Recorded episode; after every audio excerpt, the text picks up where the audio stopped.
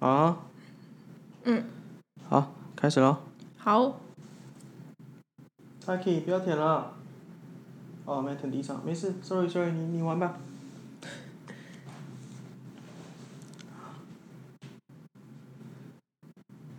好，开始咯。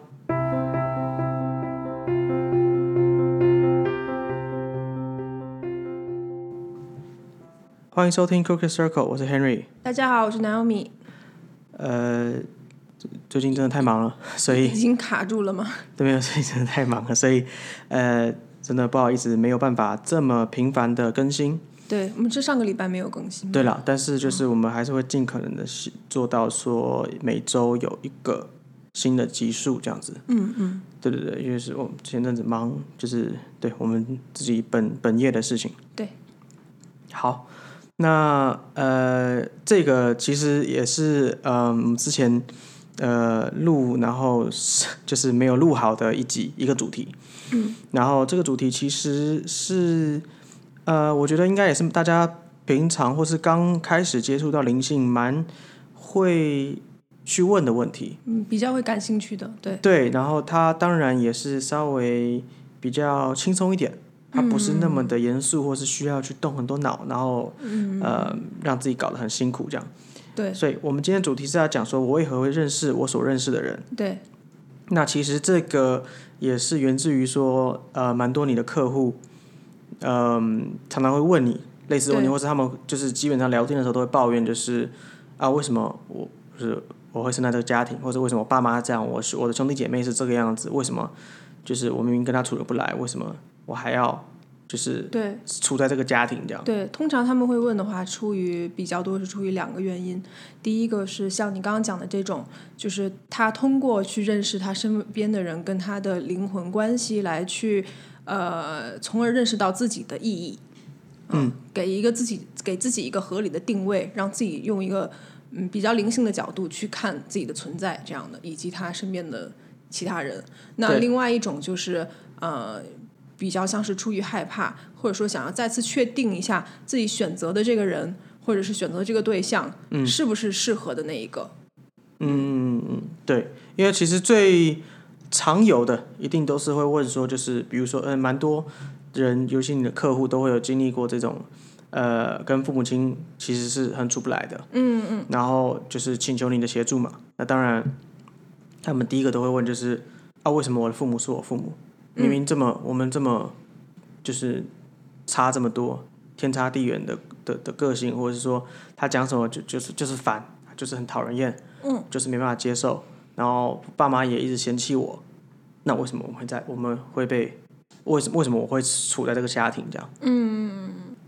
需要我解答吗？对啊。OK。对啊，因为客人都会问你这些。因为我想说你也知道答案呢。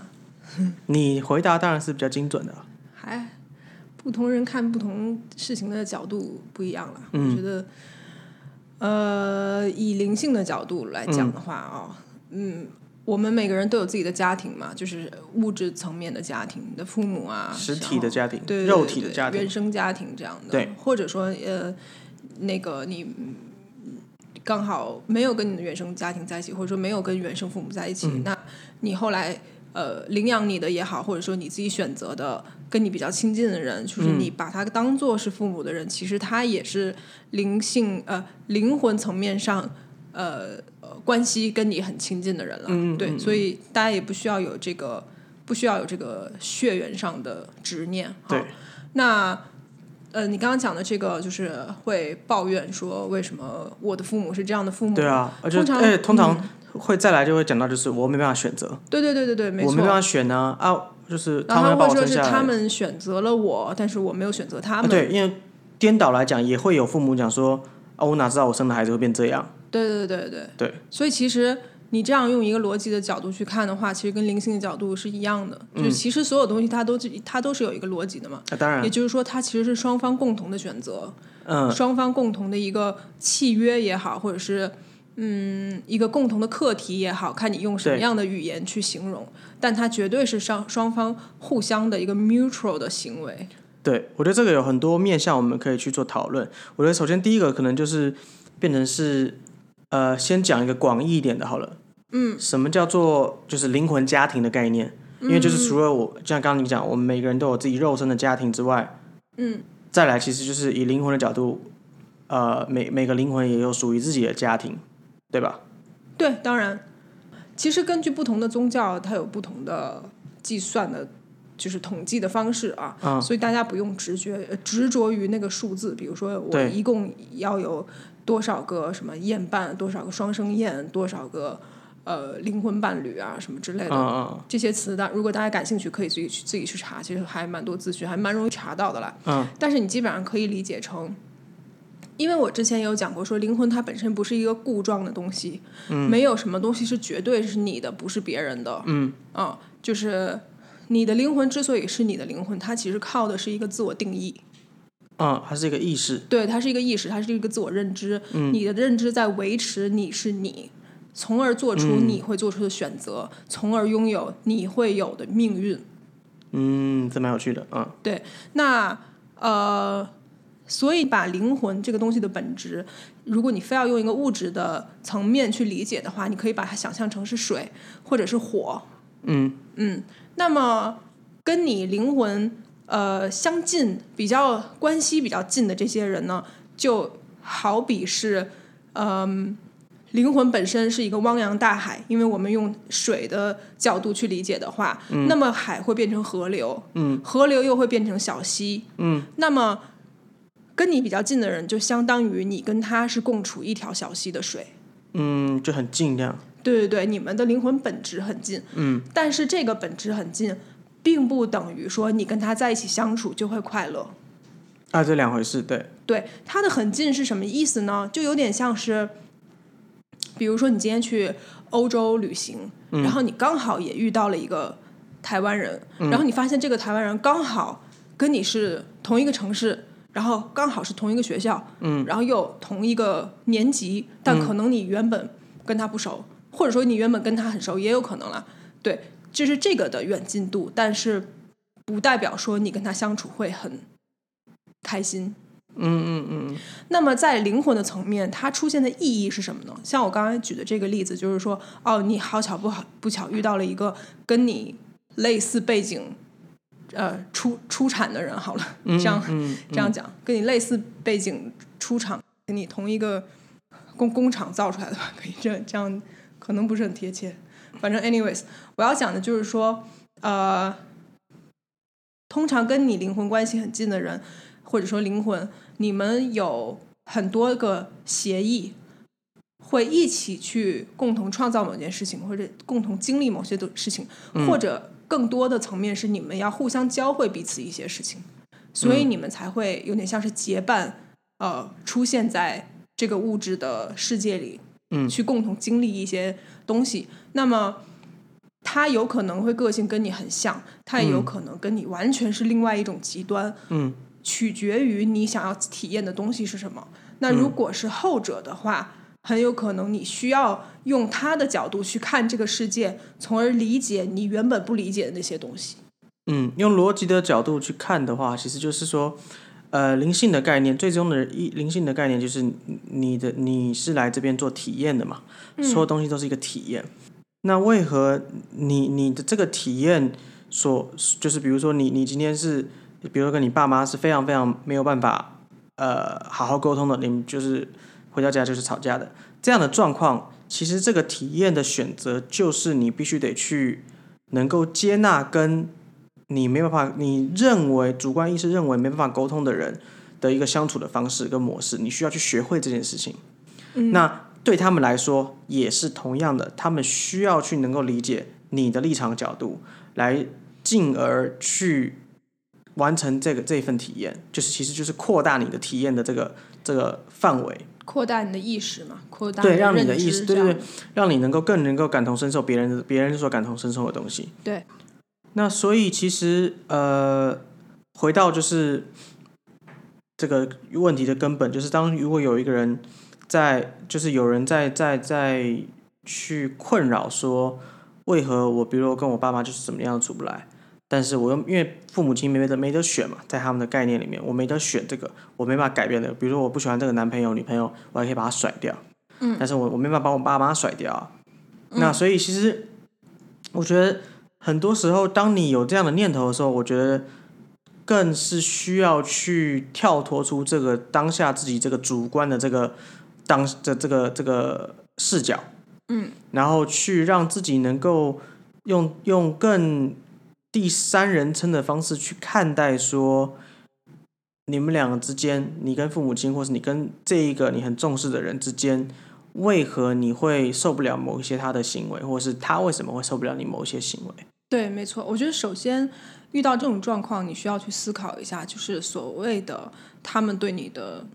各种不好，对你各种不能接受的点，到底是他刻意为之还是无心之过。如果是后者的话，那么极有可能你们之间产生的矛盾就正是你需要去面对的课题。为什么这么说，就像你刚刚讲的，就是为什么这些事情会 bother 到你，为什么你无法忍受他用某种方式或者某种情绪去跟你做沟通。往往你会发现，其实你无法忍受的那个根本的原因，是因为你本质上的某些层面其实就是他的一个影子。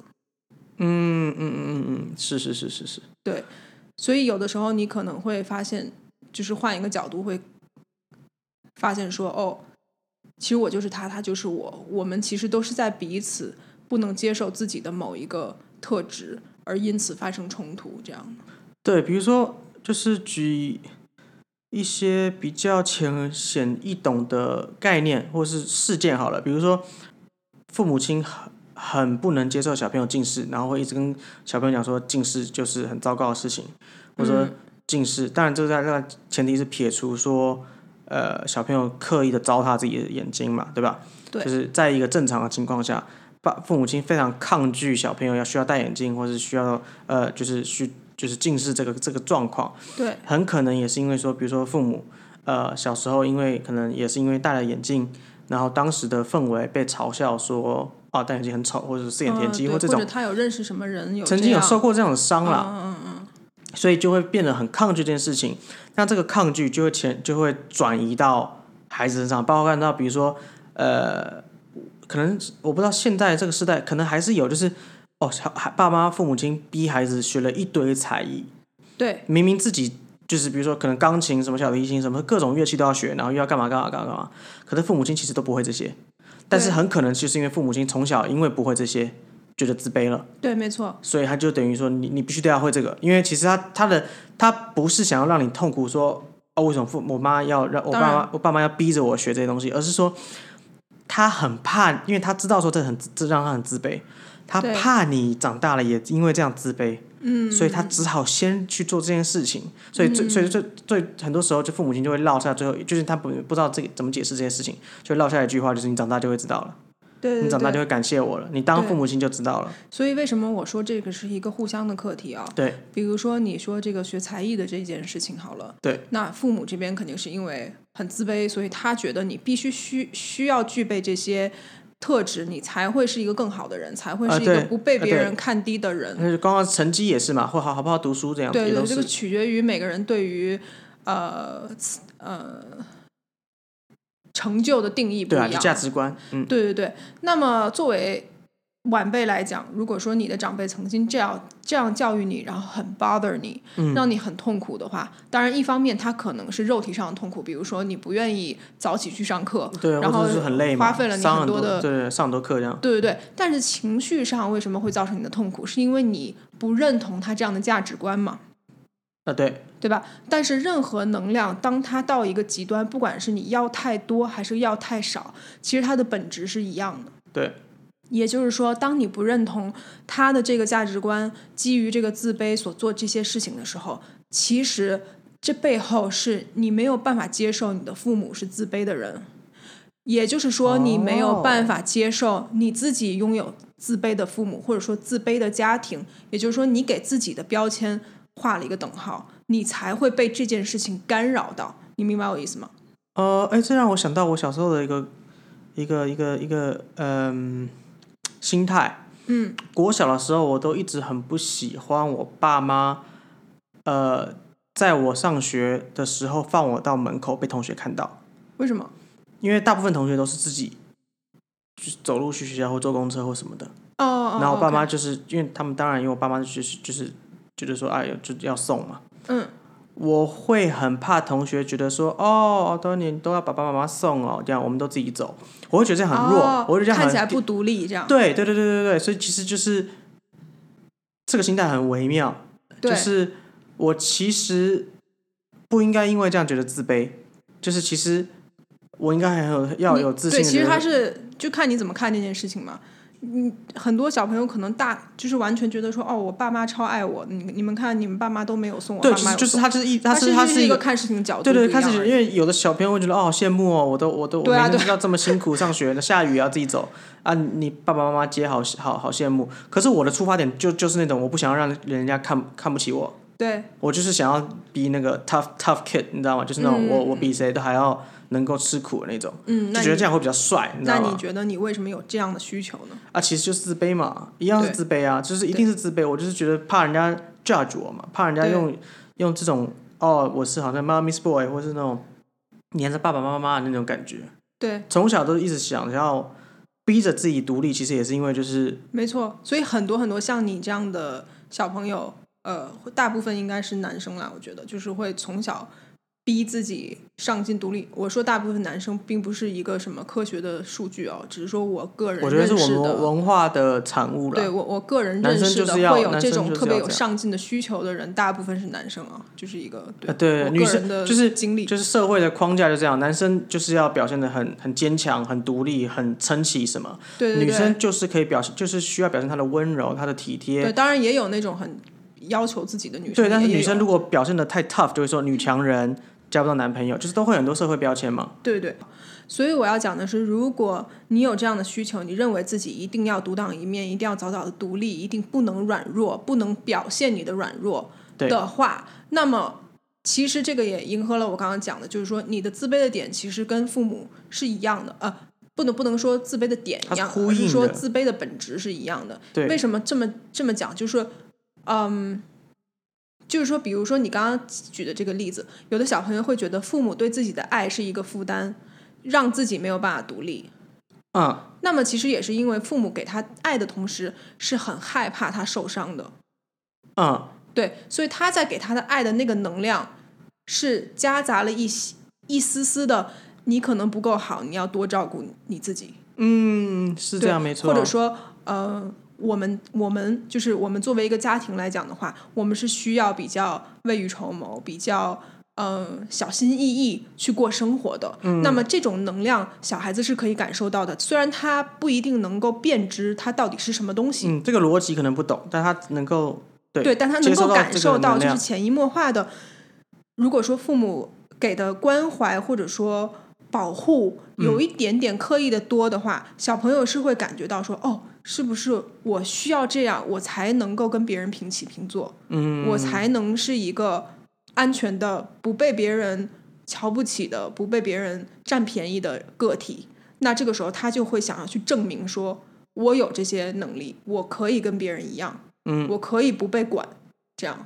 所以说这个本质是一样的他其实就是对了，它就是一个对照的一个镜像的反射。对，所以就是变得你很多时候在做很多事情的时候，就算你不是这样表达，它潜移默化的还是会这样传递出去。对，没错。所以说，任何事情如果你觉得被干扰到了的话，就是我之前有看，因为我们自己有宝宝了嘛，然后我有看一些。我有无意中看到有一个就是如何教育孩子的一个 YouTuber 国外那种，因为我之前有一度很爱去搜寻如何教你的狗，如何就是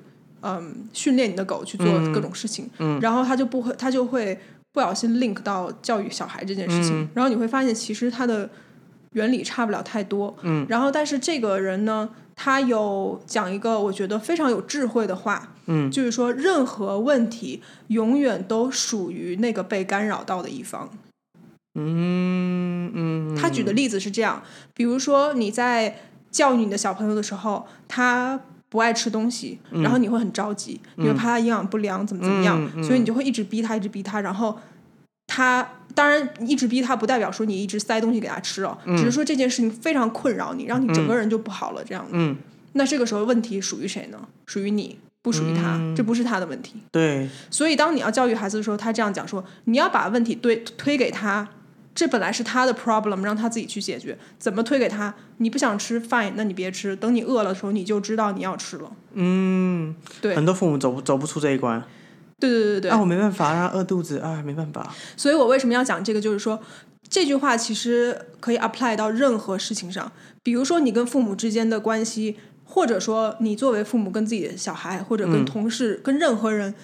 产生的问题，你要去想是谁被干扰了。如果这个问题是你被干扰了，那为什么你会被干扰？因为同样的事情发生在别人身上，人家可能什么都没感觉。对，哎，这个也是我很想举的例子，就是比如说今天你妈讲什么你觉得哦超烦，一句话就惹你到暴怒这样。对。可是同样的这一句话，你妈如果对你的朋友讲，可能讲说还好啊。对。所以很长时候也会听到，就是比如说某个人一直跟他朋友抱怨说我妈真的是最讨人厌的妈妈，然后那个朋友跟他一起去，比如说去他家玩干嘛，就说其实我觉得你妈人挺好的啊，对，你为什么觉得她很烦？我搞不太懂啊。对，其实就是这样子，就是其实因为一定有某些地方是你自己没办法接受的，对，你没办法接受你自己某一部分的你自己，对，所以你就反射出来被干扰到了，因为对。你的朋友可能完全不会被干扰啊。而现在大部分人都有一个习惯，就是说哦，因为他造成我的不舒服，所以这一定是他的错，那我就要把他从我的生活中排出去啊。对，但实际上这样做是非常幼稚的。其实他就等于是在逃避问题嘛。对对对，你没有在面对你的问题，因为当你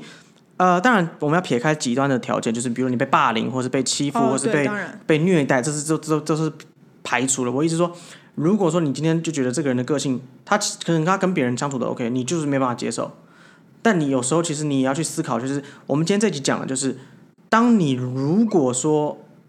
因为这样子没办法接受，其实你也要换一个角度去思考，是为何只有你会没办法接受，或者是为何同样的一句话对你会有这么大的影响。没错，它就是一样回到我们一开始讲的，就是你要在第三人称的角度去看待自己的那个情绪。对，因为其实就这样嘛，就是像就是我们换一个角度思考，就是你小时候会很气炸的事情，可能长大就觉得哈还好啊。那你朋友跟你讲说他气炸的事情，你肯定也会觉得我也觉得还好啊。那这个其实就是看待事情的不同角度，并且你自己有没有陷入其中的那个情绪而走不出来。对，那么像你刚刚讲的，就是说很多人会觉得说哦，因为我妈说的某一句话特别的干扰我，我整个人就很不爽这样的。那么他们也很有可能会发生一件事情，就是他身边的其他的朋友，或者说他的男朋友或女朋友，在讲了或者做了跟他父母会做到让他不舒服的那件事情类似的事情的时候，他的冲击也很大。那么这个就，然后他有可能就会讲说哦，因为我小的时候很受不了我妈这样，或者很受不了我爸这样，所以你这样的话我就会有一个地雷被踩到这样的。但实际上你要反思为什么你会有这个地雷。对，所以这个其实这样讲好像听起来跟我们这一集的主题无关，但实际上它是非常有关系的，因为所谓的灵魂的关系的远近，其实就是这个意思。就是说这些人出现在你的生命当中，尤其是你的原生家庭，或者说跟你组成家庭的这些人，或者你的老公老婆什么的都好，这个跟血缘关系没有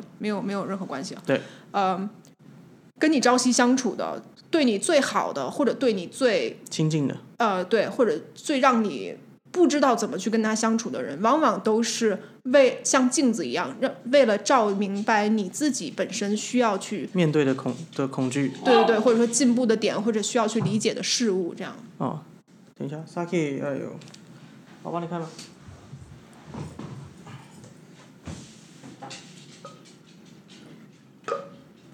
刚刚 Saki 那个需要重新再讲一遍吗？不用，不用，不用。好，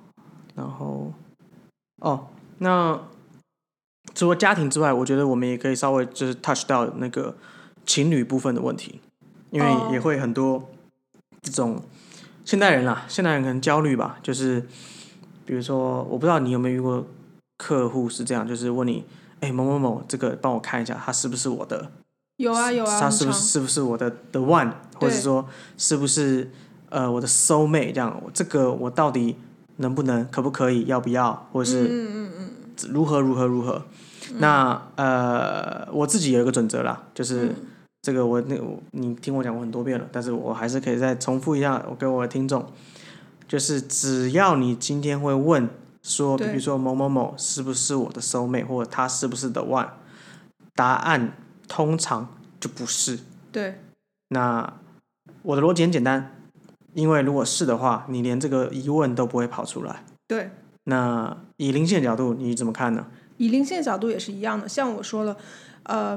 灵魂不是一个物质，它不是一个说哦，一共有100个东西，然后我切出来10是我，剩下90是别人，不是这样的。是。那么也就是说，维持你自己的，像我刚刚讲的是一个意识嘛，你对自己的一个定义。那么维持你跟别人的关系呢，其实也是一样。没错。所以从所有东西到头来是一个选择。那么这个选择不是说哦，我今天随便乱选。你不可能乱选，你的选择一定是基于你自己的价值观或者你灵魂的本质的需求。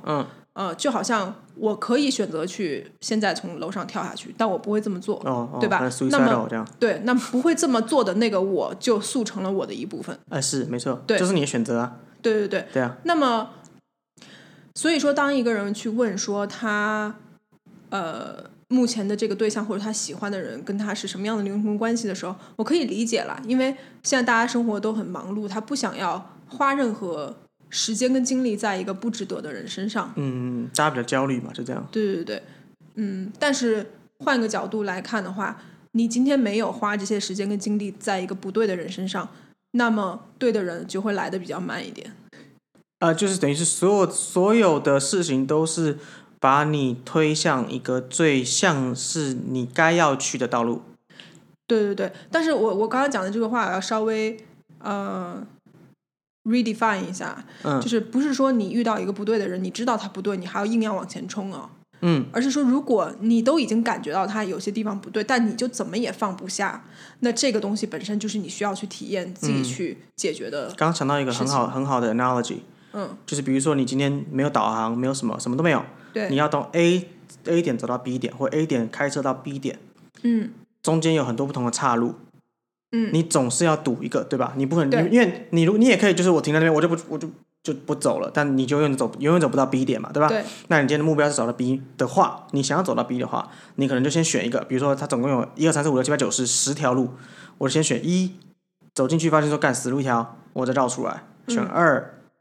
可能又是死路一条，或者是这条路怎么看都不对，我再绕出来。就是你必须得选到 eventually 你遇到了，你看如果说第10个才是你要去走的道路，你没有1到9，你也不会猜到10。对，而且你如果没有1到9，你可能猜到10，你还觉得他走错了。对。所以很多时候就是你应该这样讲，你所有的前男女朋友，他们都是必要的存在。才能把你推向现在这个你觉得对的对象，或者是你还在寻找。对，但没有他们的存在就不会有现在的你，保证不会有。你刚刚讲那个比较像是一个数字上的逻辑嘛，就是一共10条路，你要走了9条，当然你运气真的极差的话，你一定要走到9条才能找到对的那一条。也有可能运气，你有可能超蠢的是1、2、3到4、5、6之后发现说，我觉得1好像也有可能对，又要回到1去了。也有可能。对，然后再绕出来就说靠，我在干嘛？对，有可能。对，也有这种人。所以一个灵性的角度来看的话，这几条路比如说比喻成不同的对象，不同的人。对，它其实也是就是呼应到这一集我们要讲的主题，它也是不同的镜子去照到了不同面向的你。对，你通过它的出现，通过跟它的交往，不管是欢喜也好，悲伤也好，你才可以认识到说，原来我喜欢我自己是这个样子，不喜欢我自己是那个样子。对啊。然后你去选择说我要不要跟他分手，我下一个要找什么样的人，然后慢慢的你找的那个对象就是跟你理想当中的最契合的、最相似的那个个体。这样。因为我觉得是这样，我都会鼓励大家这样的，你只要不主动去做选择，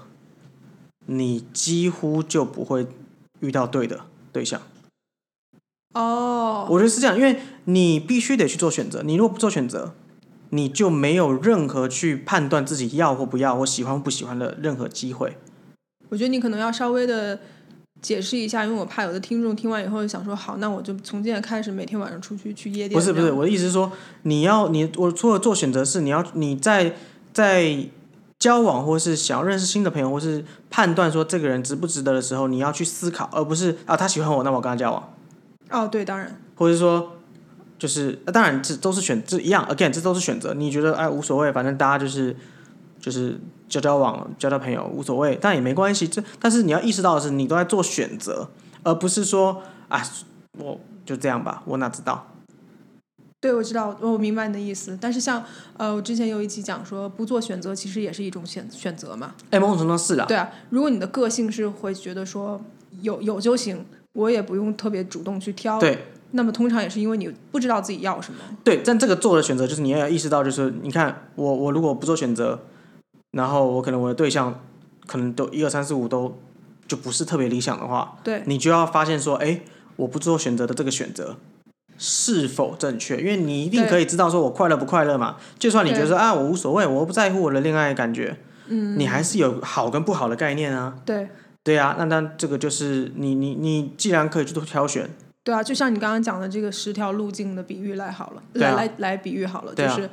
不做选择的话，那就是我随便瞎蒙一个，看到哪条路走哪条路。那么早晚有一天你也会意识到说，看到哪条走哪条并不是一个好的选择，你还是要主动的去选择嘛。对，嗯，还是回归到最初我们所讲的嘛。当如果你在质疑说他到底是不是我理想中的对象的时候，70-80%应该就不是了，因为当你遇到的时候。你根本连问都来不及问了，你懂我意思吗？就是你就确定是了。对，我觉得那种感觉是很强烈的。你要想，就是我觉得变相是，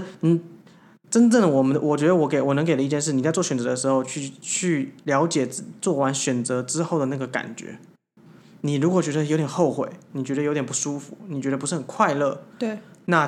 就真的是如此。指标，对，它就是一个指标。那如果你就觉得就是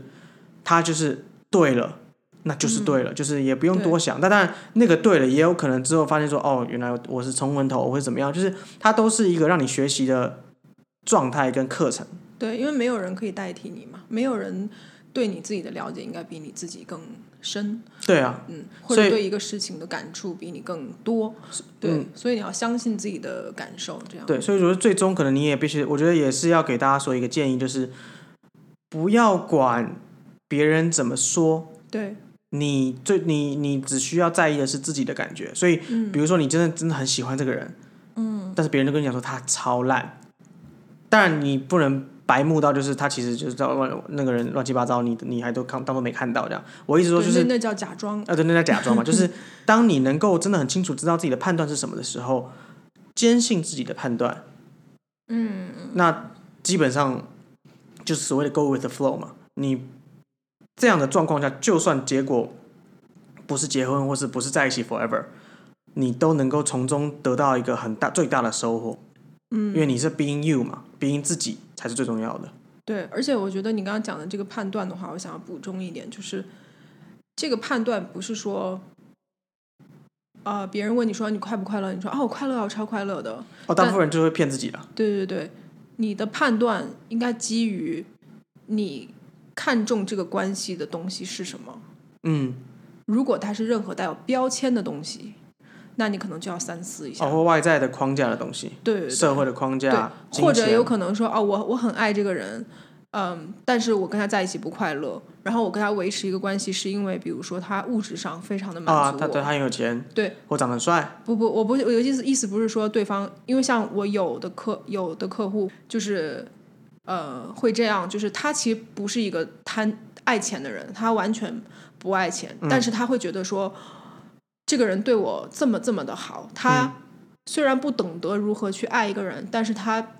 怎么讲呢？他唯一懂得去表达爱的方式就是用物质来满足我，对，但是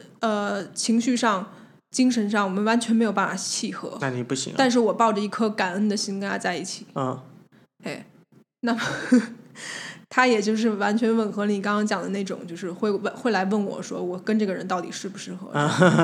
对，然后我也是直接跟他讲说，你既然自己都会这样问的话，你其实应该已经知道答案，你很清楚答案了，只是你放不下某一个自己其实就是自己的那一面，对，你放不下自己那个对他那个怎么解释呢？愧疚感吗？回报愧疚，对对 对,、嗯、对了，回报的需求这样的。那其实这个也是一个自卑的，是自卑 self-conscious、嗯、对对对。那但是我跟他这样讲完以后，他还是选择跟这个人在一起，嗯，那么这其实就是他自己需要去经历的东西。那是你的选择嘛，就是对啊，也祝福啊。如果说真的就 work out， 那 fine， 随便，当然都是你的选择而已啊。对啊对啊，但是我不是说你完全不能问这个问题啊，好像讲的好像就是说问这个问题很蠢，或者说它完全没有意义，其实也不是这样，就是在能量的角度上，你确实可以看到说这个人跟你适合或者不适合，嗯，是有哪些原因，嗯，那么你很有可能发现说这个所谓跟你很合拍的人，他也不是说每方方面面都跟你超合拍啊，那个基本上是不太可能的，嗯，但是他跟你合拍的那个点刚好是你最注重的，所以你们可以 work out。 嗯嗯，对，是。所以其实说到头来，它还是一个就是我们转世为什么，就是为了一个自我了解的过程嘛。你通过你选择的人，选择的职业，各种的选择拼凑出一个更完整的你，这样。对，没错。那么你会认识的这些人，其实也是来帮助你拼凑的一些元素。对，每一个你生命中所认识的人，跟你身边所有的会接触到的人，嗯，他们都有点，就是像我们讲之前讲的，就是他都是一个你自己的小拼图。你透过认识他们，跟他们的互动，跟他们了解他们那样的人，去理解自己是什么样的人。对，然后等于是你认识。跟不同面向的人接触之后，你才越来越了解自己需要什么，想要什么，跟想要成为什么。对，所以这个跟我们上一集讲的，就是上一集我有提到，就是说不是说这个人跟你有血缘关系，或者说你们曾经交往过，你就一定要坚持下去，嗯，你不 那种是属于一个比较极端的，或者说比较虚假的灵性，嗯，就是说哦，因为我们是灵魂家族是什么什么关系，所以我们就一定要在一起，我就硬盯这样的。灵媒说我们收妹，我们必须得在一起，就算你劈腿我们得在一起，完全不是这回事。任何你身边看得到摸得到的人事物，它都是一个反映你本身某些特质的一个东西，嗯，那么反映完了以后，你了解了以后，你可以选择要或不要。对啊，对，嗯，就是这样了，嗯嗯，希望大家能够听得懂，嗯，对，差不多这样，差不多。好，那如果大家还有任何感兴趣的问题，或者是关于这个话题觉得有哪些地方可以讲得更深入的话呢，就欢迎来我们的 Instagram 投稿啊之类的，对啊，或者 email 给我们也都可以。那当然就是我们所说的